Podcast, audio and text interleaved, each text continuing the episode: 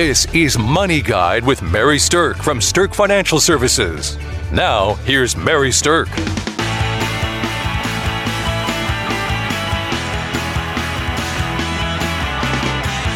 So today we are going to talk about a topic that is on a lot of listeners' minds.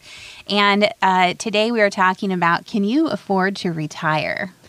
Big question. It is a big question. It gets bigger the older you get. The thing about being able to afford to retire is that it's not just about money. And so when it comes down to retirement planning, there's really a handful of strategies that you want to put into place. So let me start by saying, though, that we have some really exciting news. Um, I am very honored to be able to share with everyone that on July seventh, I actually had a book published. All right. July seventh. And published, where where do we find this, Mary? So the book that I wrote is called Ready to Pull the Retirement Trigger.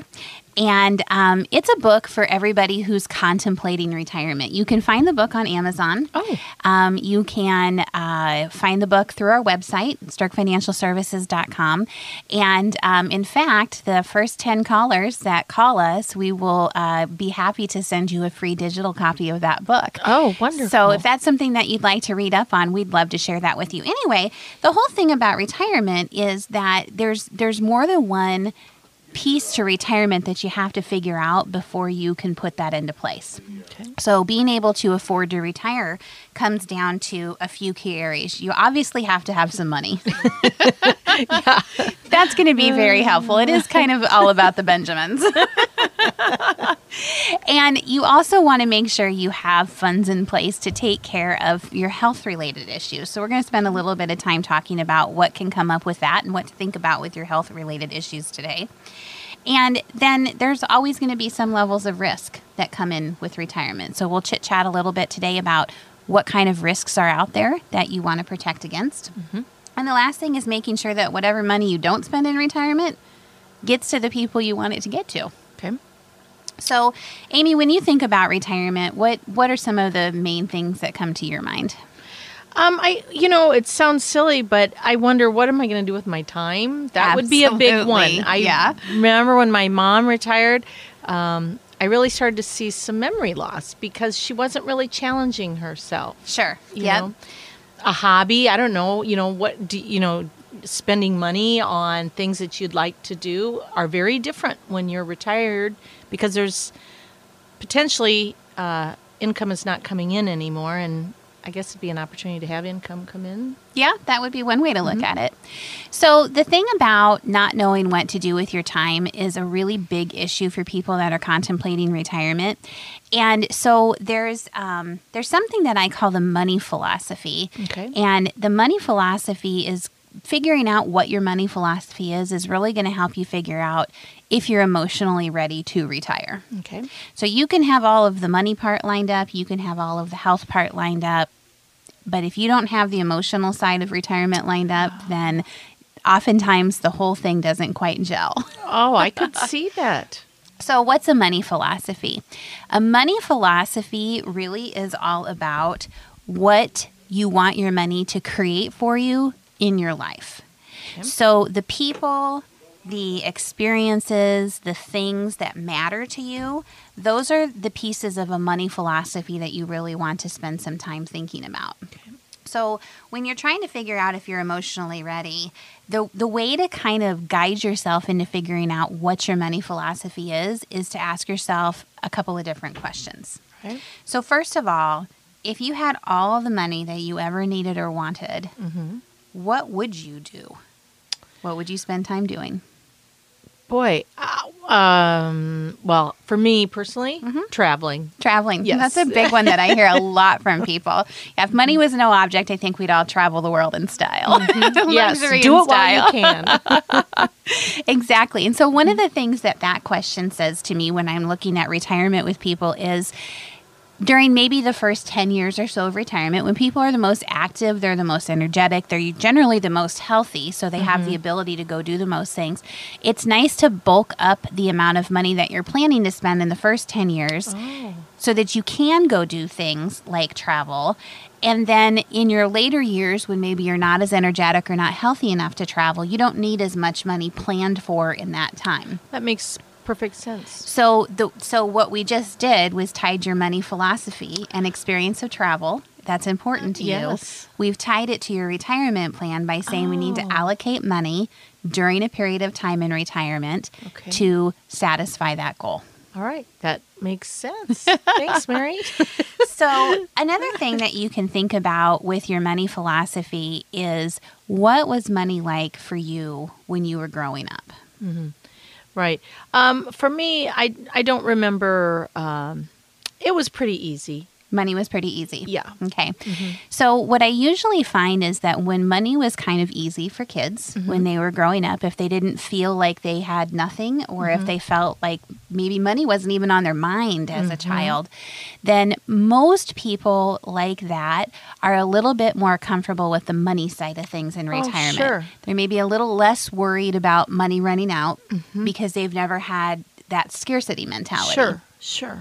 Conversely, though, if there's people who um, grew up very poor, people mm-hmm. who grew up feeling very strapped, a lot of times retirement is harder for them to uh, pull the trigger on sure. because they're afraid that they're going to run out because oh. they remember what that feeling is like. Right, right. Kind of like the idea that maybe there's never going to be enough steaks in the freezer yeah. just in case. So a money philosophy is really about how you want to use the money you have to create the life that you want to live. Okay. And my money philosophy personally is that money buys you choices. Okay. And so if you have a very limited amount of money, then your choices of what you can do in your life might be a little bit more limited. Yeah, logical. Yep. Mm-hmm. But if you have plenty of money and you set things up in a smart way for yourself, you can use the money mm-hmm. to fund the experiences. Sure. The buy the things and spend time with the people that matter to you. Okay. So figuring out your money philosophy is really kind of step one to getting emotionally ready to retire. So it's kind of a confidence, isn't it? Oh, absolutely. Yeah. Absolutely. Yeah. I definitely would agree with that. So the next thing I want to talk about, though, is getting ready to retire from a health-related perspective. Okay. So there's two kind of things from a health-related perspective that I want to talk about today. Number one is how health insurance works when you're retired. All right. And number two, just a couple of things that I think you should think about for maybe the long-term type of healthcare issues. All right. So here's the deal. When somebody retires, um, if you retire before you're sixty-five, you might end up with what's called a gap time. Okay. Okay, and that means the gap between when the insurance that you have with your company runs out before Medicare can start. Mm-hmm. Now, Medicare is very confusing for a lot of people. Yes. Even people who are on it are often confused by it. So the deal is, first of all, if you're going to retire early, which I hope everybody has the opportunity to do, but you're going to need to fill that gap time with some insurance. So there's a couple different ways to do it. Number one, you can inquire as to whether you could stay on your employer plan. And some employer plans let you stay on that for nine months after you've left work, okay. and some let you stay on it for up to eighteen months. All right. It depends on the size of your company oh, and sure. the type of health care coverage that they have. If you need to get individual coverage then, then you would end up having to buy a policy on your own. Can you hazard a guess, Amy, as to how much an individual policy might cost these days? Oh, Mary, I would have no idea. Can you give me a, a hint? Yeah. You would be looking at a ballpark of probably anywhere between seven hundred dollars to twelve hundred dollars a month. Oh, wow. Versus, for a single versus a family. Okay. Maybe a single versus, you know, you and your spouse. So okay. the, the cost of health insurance can be astronomical. And that's definitely something you have to budget when you're thinking about what to do in retirement and when to pull that retirement trigger. But the good thing that is happening now for people approaching retirement who want to retire early is that the way that the Affordable Care Act restructured health insurance, it allows anybody to go get coverage even if they have a pre-existing condition oh, where they have a health issue. Okay. Oh. It used right. to be that you couldn't do that. It used right. to be that if you had a health problem, you pretty much yep. were out of luck. Yep. And so you either had to work till you were sixty-five or you were going to have trouble. So the the, the one and, and maybe the only thing that I like about the Affordable Care Act is that it did take away that pre-existing condition issue. So people who want to retire early can get health care coverage no matter what their health issue is. Never thought about that with regards to early retirement. Yeah. Now, I'm not saying that it's going to be great coverage. And I'm not going to say that it's going to be cheap coverage. I'm just saying you can get coverage. And then when you get to Medicare age, when you're sixty-five, you need to turn on your Part A. So most people need to turn on Part A right at sixty-five. Whether you retire or not, you want to turn on your Part A at sixty-five. And Part A is the hospital coverage. And the government pays for Part A. You don't have to pay anything for that. Oh, all right. Then Part B is the doctor coverage, and you turn on the Part B when you don't have any other coverage that you're, like, from your employer. Sure. Okay. okay? Part B is going to run at maybe one hundred twenty-five-ish dollars a month, and sometimes they can even take that right out of your Social Security. Oh, all right. It's kind of neat. And then um, Part D is your drug coverage. Your drug coverage can run anywhere from five to five hundred dollars because that just depends on what kind of prescriptions you're taking. All right. And the best way for anybody who's listening to this to figure out what to do on your Part D is to talk to an insurance agent who deals with Part D and give them the list of the medications that you're using. And then they ha- there's computer programs out there that can help figure out which type of plan to use that's going to be the most effective for your particular drugs. All right. So, um, and then people need a Medicare supplement program. So a Medicare supplement program is a private policy that you buy yourself, and it's designed to kind of pick up the cost of what Medicare didn't cover. Mm. So you can compare and contrast those. But the thing that most people don't know is, like, the most popular plan that Medicare supplements have is the F plan, F like in Frank. And every company's F plan is exactly the same. It's a federal mandate that the plans cover the same things, but then the companies add some bells and whistles that are a little oh, bit sure. unique to each other or to each one. And the Medicare supplement can run anywhere from like one hundred twenty-five to one hundred fifty dollars a month too. So from the health perspective, when you're preparing for retirement, just make sure that you line up what your health insurance is going to be up until you're sixty-five. And then if you're retiring post sixty-five or once you get there, you need to have Medicare Part A and B and D, so A, B, and D, and a Medicare supplement. All right. Now, I will also tell you that if you didn't catch all of that, you can find that in Chapter four of my new book. So check it out on our Sterk Financial Services dot com website, or you can go to Amazon and Google Mary Sterk, and you'll find the book, and uh, you can download that. We'll have print copies available, limited print in the fall, and then next spring, this will be in about ninety-seven percent of bookstores across the country. That's so exciting. It really is. Oh. And again, the first ten people who call in, we would be delighted to send you a free digital copy of the book that you can read. So give us a call, six oh five, two one seven, three five five five or eight six six, eight hundred, twenty-one eighty-six, and uh, we'll get you a copy of that book. Then you'll know if you're going to be ready to pull that retirement trigger.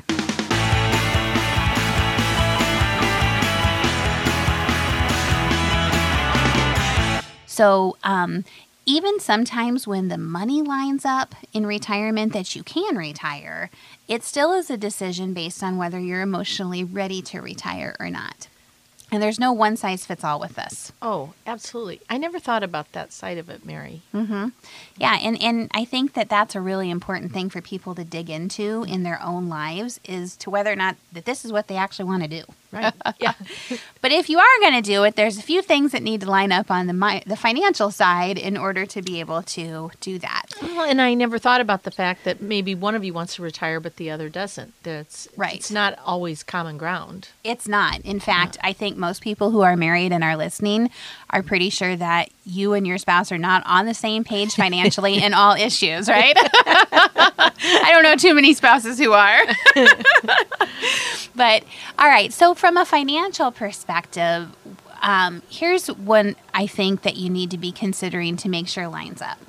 You need to be aware of what your expenses are going to be in retirement, and you need to be aware of what your incomes are going to be aware of retirement. Okay. In the book, I talk about a strategy called a fixed with fixed strategy. Right. That is kind of an easy way for people to understand whether the money's going to line up or not.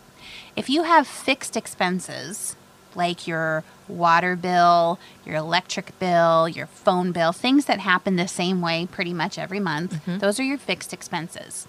And if you have enough fixed income, like income from Social Security or pensions or annuities or C Ds or things like that, if you have enough fixed income that's coming in to cover your fixed expenses, you're a pretty good way along the way of having your retirement planning, you know, sure. lined up for you.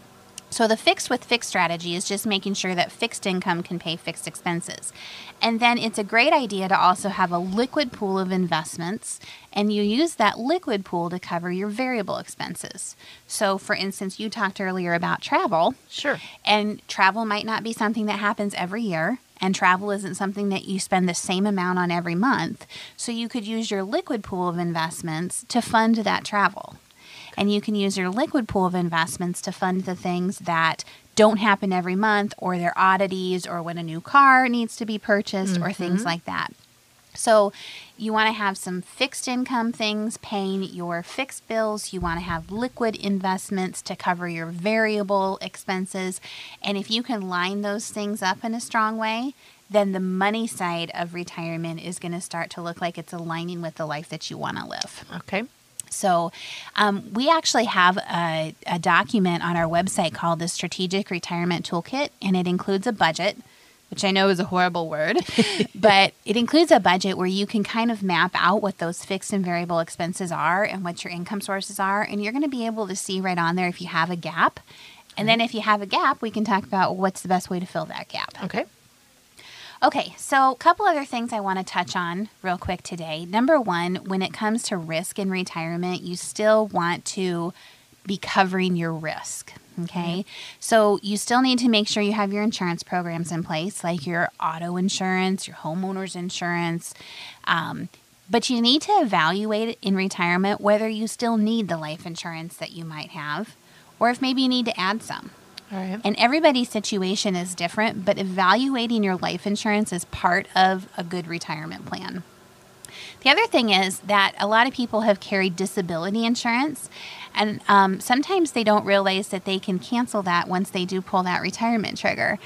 And what they don't realize is that if they're not working and creating an income, and then they became disabled, the policy won't necessarily pay anything out because they didn't have an income when they became disabled. So you might be paying for a policy that actually isn't going to give you anything anymore, in which case, why would you pay for that if you're done with your earning um, potential? Okay. Okay.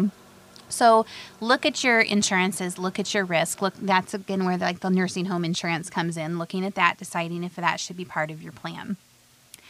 And then the last thing I want to touch on is when you're looking at can you afford to retire is, let's say you do a good job, and let's say that you have plenty, and you get to the point where you're at the end of your life and you still have enough. Okay. You still have money there.